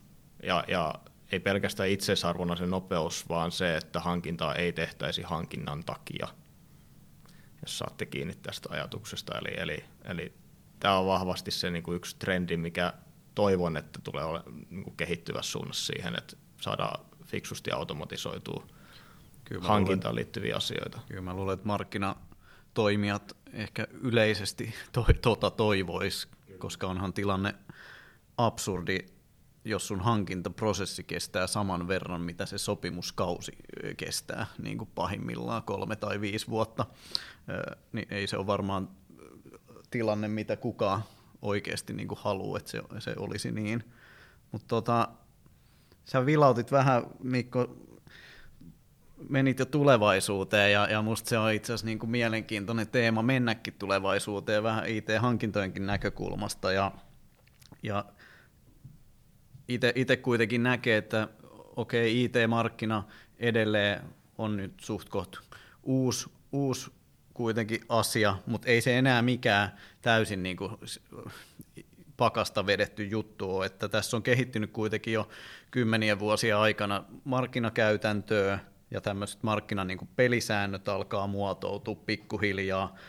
Ja niin kuin kaikilla markkinoilla, niin sehän tarkoittaa tietenkin, että kilpailu kiristyy, ostajien tietoisuus lisääntyy, tämmöiset niin erottautumistekijät toimittajilla niin kuin ehkä kapenee, tai sitten täytyy alkaa miettiä uusia erottautumistekijöitä, millä ne keikat tota, voitetaan.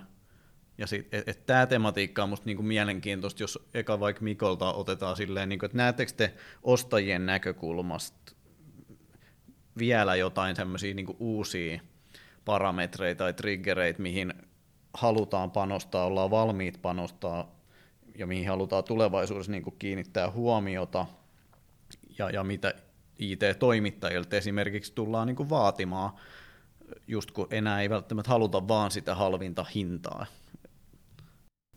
Ja mä luulen, että, että muutamat semmoiset niin megatrendit vaikuttaa merkittävästi tämä ostamisen myös, eli, eli tota, hyperscalerit, ää, alusta, alustapohjaiset ratkaisut merkittävästi muuttaa sitä markkinaa. Todennäköisesti tulevaisuudessa ja hirveän paljon esimerkiksi infrastruktuuri, IT-infrastruktuuriasioihin tota, ei välttämättä heidän niin kuin, niiden painoarvo ehkä niin kuin pieneneekin verrattuna siihen niin kuin liiketoiminta-arvoon, eli sinne sovelluskenttään, jossa merkittävästi tullaan sen alustan myötä niin kuin kehittämään.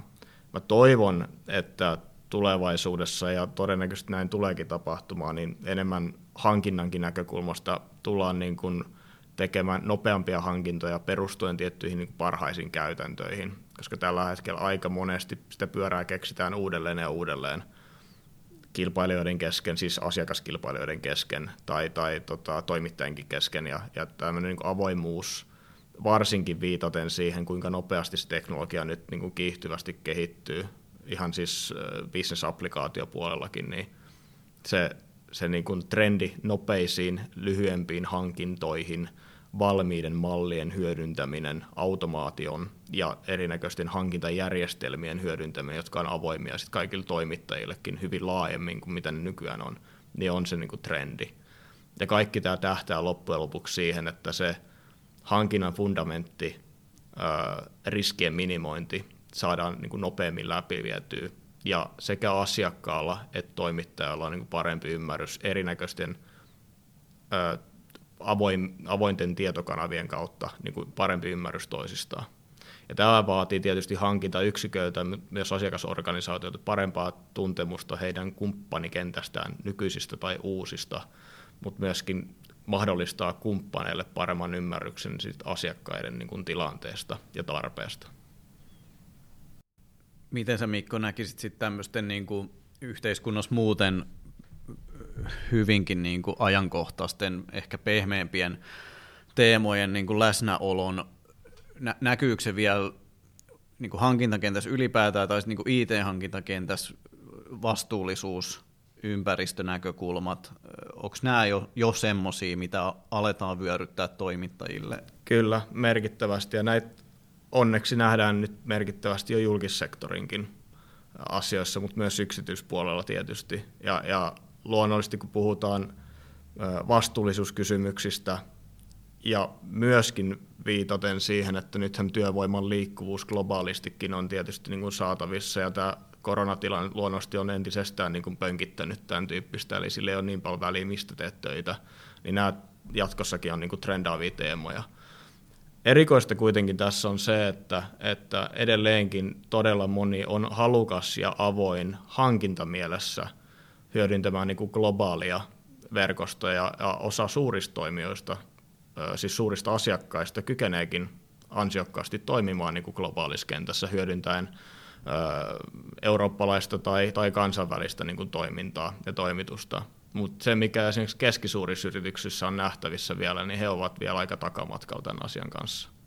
Ja keskisuuret kasvuyritykset, jotka on kymmenen vuoden päästä niistä suuryrityksiä, niin toivottavasti sitä trendi on myös sielläkin, ja varmasti onkin, enemmän hyödyntää sitä niin kuin globaalia työvoimaa, mikä on saatavilla.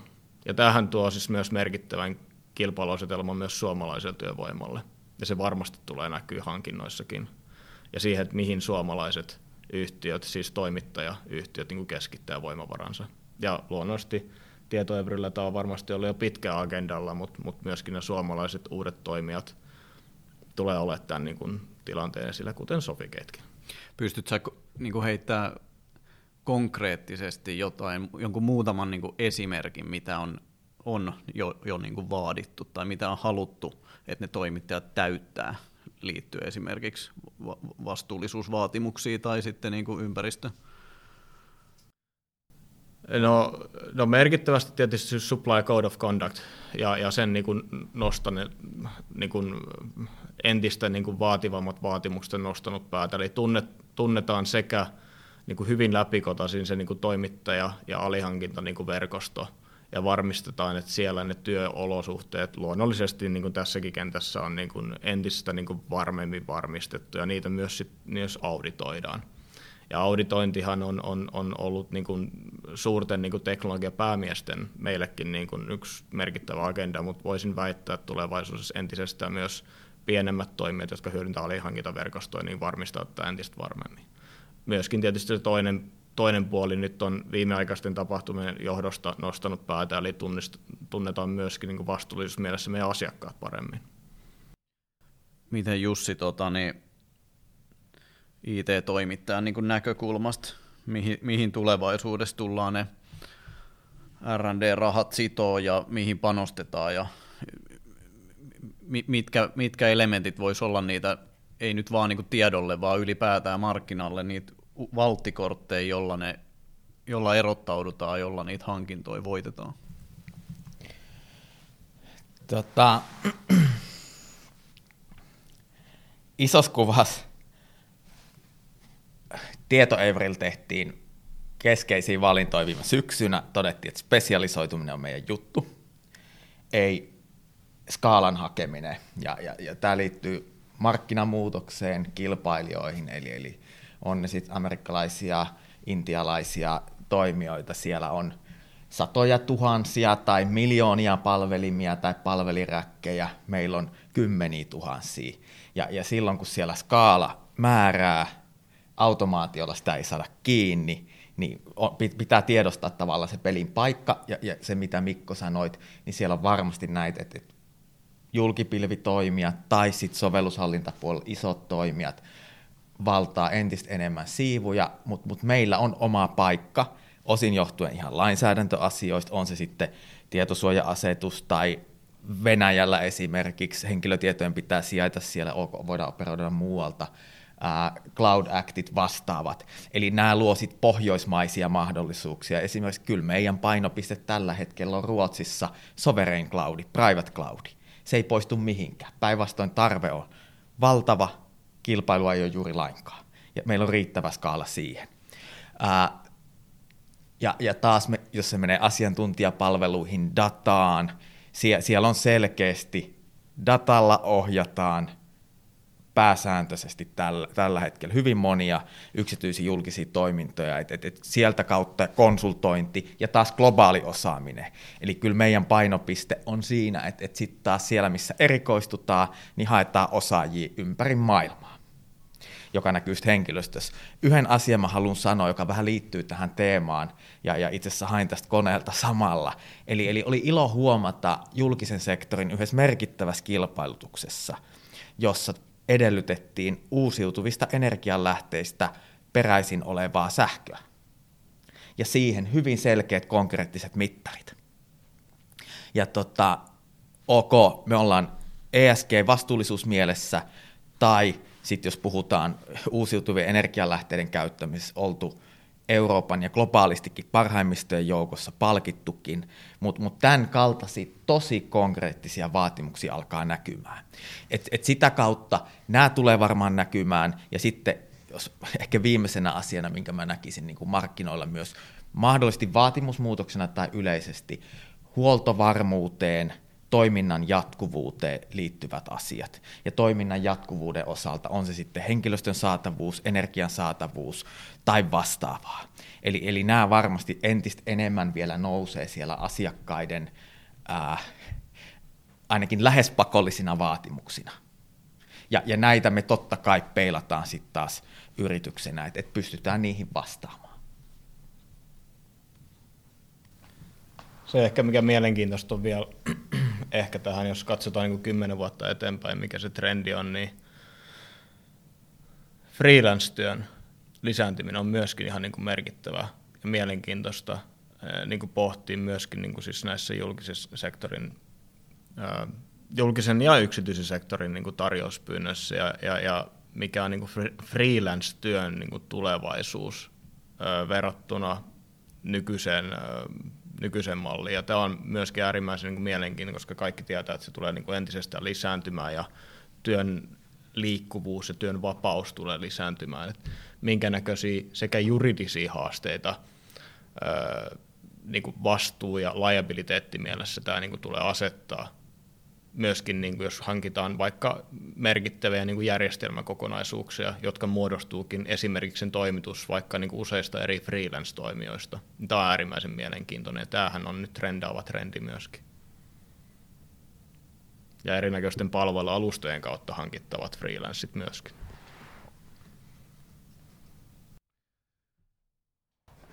Mietin tässä, että tässä olisi niin paljon taisi keskustella, mutta tuli meille montakin kysymystä, mutta, tota, mutta ehkä, ehkä mä en kysy niitäkään nyt. Ää, jos tehtäisiin niin, että aletaan vetää hiukan yhteen, niin, niin tota, mä kysyn teiltä oikeastaan enää kaksi kysymystä, että onko jotain, mitä nyt vielä haluaisitte lisätä tähän jo keskusteltuun tai, tai tota, muuta viestiä antaa kuulijoille. Ja, ja sitten toinen kysymys on se, että tota, ää, jos, jos, jos haluatte niin kuin konkretisoida vielä jotain niin kuin do's and don'ts, don't do's, tai sitä juttua, että mitä, mitä haluatte antaa kuulijoille, joka voi olla siis hyvinkin erilaista porukkaa. Toki tunnustetaan, että täällä on varmaan aika monta niin kuin juridista osaajaa, mutta olkoon se sitten hankinta-ihmisille, myyjille tai sopimusneuvottelijoille tai muille konsulteille – niin mitä te vetää sitten yhteen? Kaksi kysymystä. Otetaan hei Ode, kun mä lupasin tuossa aikaisemmin omassa puheenvuorossani palata myöhemmin tuohon onnistuneeseen hankintaan, mutta tämä voi sinänsä olla tätä niin kuin lopun, lopun yhteen nivoutumista, niin nyt saatte molemmat vieraat, saatte ja joudutte vastaamaan tähän suoraan kysymykseen, että et mistä elementeistä teidän mielestä koostuu onnistunut IT-hankinta, jos Mikko vaikka aloittaa? Mä voisin vetää nämä kaksi asiaa oikeastaan yhteen, tämä do's and don'ts ja mitä tarkoittaa onnistunut hankinta. Riittävän aikaisessa vaiheessa sekä toimittajan että tilaajan tai tulevan mahdollisen tilaajan välinen ymmärrys siitä, että mitä tässä halutaan niin kuin saavuttaa niin kuin loppujen lopuksi. Mikä on se niin kuin juurisyy, miksi tämä hankinta nyt halutaan tehdä ja mitä sillä halutaan saavuttaa. Ja se täytyy olla sen koko sen sekä sen hankinnan, mutta myös sen tietysti toimituksen elinkaaren yksi tärkeimpiä elementtejä. Ja sitä ei missään kohtaa saa unohtaa. Ja kun tämä saadaan pidettyä mielessä, niin se myöskin poistaa ne, tehdään hankintaa hankinnan vuoksi tai, tai tehdään mahdollisimman raskas ja pitkäs ja, ja tiukat sopimusnehdot, niin, niin kunhan tämä on niin kuin kirkkaana kaikilla mielessä, niin mä voin väittää, että se on yksi niistä onnistumisen elementtejä. Toinen asia, hankinnan läpimenoajan lyhentäminen kaikilla mahdollisilla keinoilla, kuitenkin varmistaen sen hankintaetiikan mukaisen tasavertaisuuden ja avoimuuden, kuitenkin tietysti mahdollistaen kilpailun, on yksi tärkeimpiä elementtejä. Ja ehkä kolmas asia, voisin väittää, että varsinkin Suomen markkinoilla hankintaa osataan kuitenkin tehdä aika hyvin. Me ollaan siinä aika hyviä kuitenkin loppujen lopuksi, mutta se, missä me voidaan olla niin kuin merkittävästi parempi, ja tämä panostuu nyt taas siihen, että mitä tapahtuu hankintaa edeltävissä vaiheessa, mutta myös hankinnan aikana, on se, että annetaan toimittajakandidaateille mahdollisuus onnistua kertoen heille kaikki ne tarvittavat tiedot, jotka he tarvitsevat onnistuakseen – ja jos ei oikein osata määritellä, mitä ne tiedot voisi olla, niin järjestetään se dialogi. Ja kerrotaan siihen avoimesti ne omat reunaehdot, omat tavoitteet, myöskin ne mahdollisesti juridiset asiat, jotka tulee todennäköisesti vasta sitten siellä loppu, loppupäässä siitä hankinnasta sitten niin kuin nostamaan päätään, niin kerrotaan ne reilusti ja avoimesti, koska silloin molemmat osapuolet voi aika reilusti ja avoimesti todeta toisille, että tässä on niin kuin mahdollisesti liiketoimintaa tehtävissä, tai sitten ei. Helpottaa merkittävästi molempien osapuolten työtaakkaa, aikaa, energiaa ja myöskin sitä kustannusta, mitä siihen työhön käytetään. Se oli erittäin hyvin nivottu yhteen tätä edellistä tuntia, mistä ollaan keskusteltu. Miten Jussi, miten, miten sä näet, mikä on onnistunut hankinta? Myötäilen Mikkoa ja en mene noihin, on täysin samaa mieltä noista dialogi- ja ajotusten tärkeydestä. Tuun vaikka nyt vähän juristin näkökulmasta, koitan täydentää ennemmin Mikkoa. Ää, mun mielestä olisi tosi tärkeää, ja totta kai kun ollaan vielä Dotterin tiloissa, niin koen, koen tärkeäksi tuoda. En sano, että legal design on avain onneen, mutta hankinnan, hankintasopimuksen, että se on tosi selkeä. Mitä hankitaan – mitä lopputuloksia, mitkä osapuolten vastuut ja velvoitteet. Eli, eli missä on taas menty poskelleen ja mikä esimerkiksi meilläkin on tarjoamisen esteitä aiheuttanut, on se, että siinä on tavallaan solmussa toimitusmalli ja, ja, ja, ja sopimus. Ja, ja tota, sopimus edellä ei tehdä toimituksia, onnistuneita hankintoja, mutta se voi rajoittaa sitä.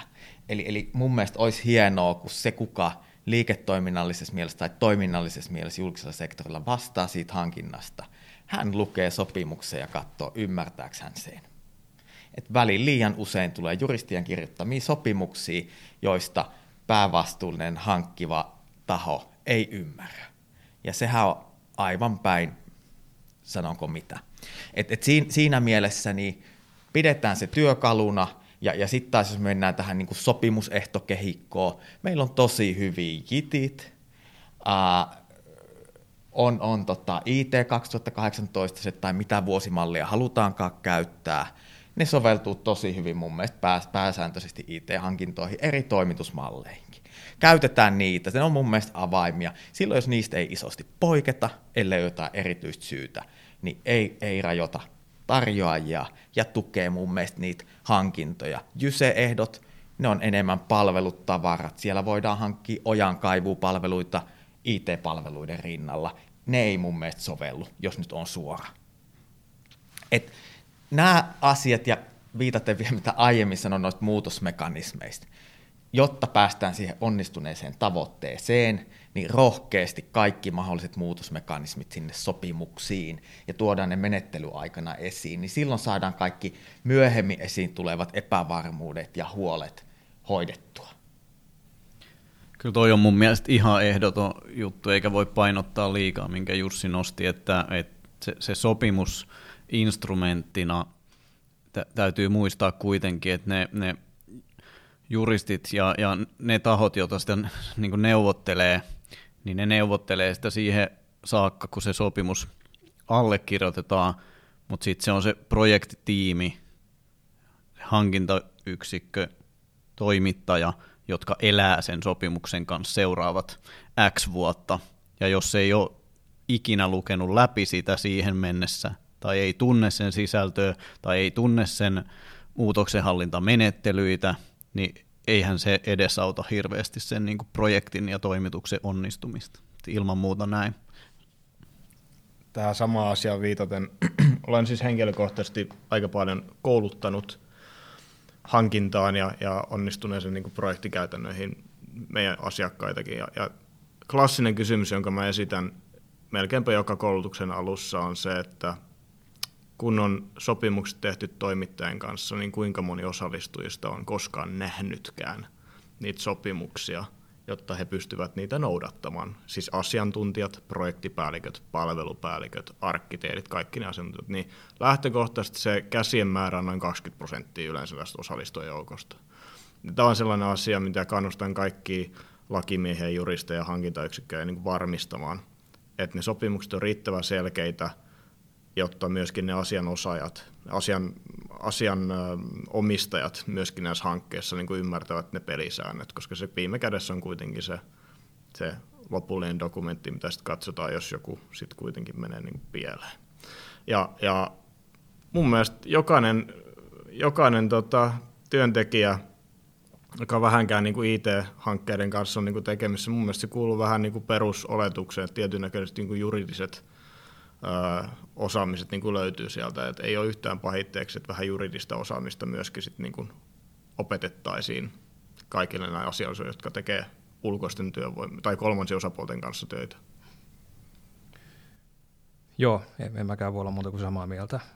Ei malta olla niin kuin mainitsematta sellaistakin anekdoottia, missä olin käyttänyt niin kuin kuukausia aikaa laajan globaalin tota, IT-toimittajan kanssa neuvotteluun siitä, että me käytetään heitä siis käytännössä resurssina, mutta tehtiin raami kaikille mahdollisille hankinnalle ja, ja tota, sitten vuoden päästä, kun piti tehdä lisähankintoa, niin sieltä tuli niin kuin aivan erilaiset laput takaisin ja kumpikaan osapuolista ei muistanut, että me oltiin neuvoteltu sopimus, että, tota, että, että se, se lappu on juuri niin hyvä kuin sen käyttäjät on. Ja, ja tota, näin, näin tämä niin kuin välillä ihan ymmärrettävistä syistä. Kyllä mä niin kuin ymmärrän tuonne, että miksi se näin menee. Mutta tota, tämä on hyvää keskustelua. Kuten aina, niin tätä voisi jatkaa niin kuin juuri niin pitkään, kun, kun tota, niin kuin muilla olisi meillä olisi aikaa. Tämä on, tämä on ollut hieno, tota, hieno setti ja, ja todella paljon kiitoksia, että, että pääsitte molemmat paikalle. Me ei olla tästä sanottu, mutta tilannehan on se, että tätä nauhoitettaessa niin tota, maailmanpoliittinen turvallisuustilanne on sellainen, että, että täällä on niin kuin eri ihmisillä erinäisiä kiireitä ihan niin kuin akuuteissakin tilanteissa. Et siinä mielessä niin kuin vielä kertaalleen tosi iso kiitos, että saatiin tämä edelleen järjestymään. Me suunniteltiin tätä aika lailla toisenlaisessa tilanteessa. Mutta tota, onko vielä mitään muuta terveisiä sanottavaa Iso kiitos Dottirille. Kiva olla täällä erittäin sydäntä lähinnä olevan asian parissa. Joo, mun puolesta kans tuota, mahtava juttu. Pääsitte vieraaksi Jussille iso kiitos ja Mikolle iso kiitos. Ja, ja musta tää oli, tää oli hyvä jakso ja seesteinen ja saatiin nivottua aika hyvin nämä aiheet. aiheet. Tähän on musta tosi hyvä lopettaa. Joo. Tehdään näin. Kiva kun pääsitte. Kiitos. Ja kiitos kuulijoille.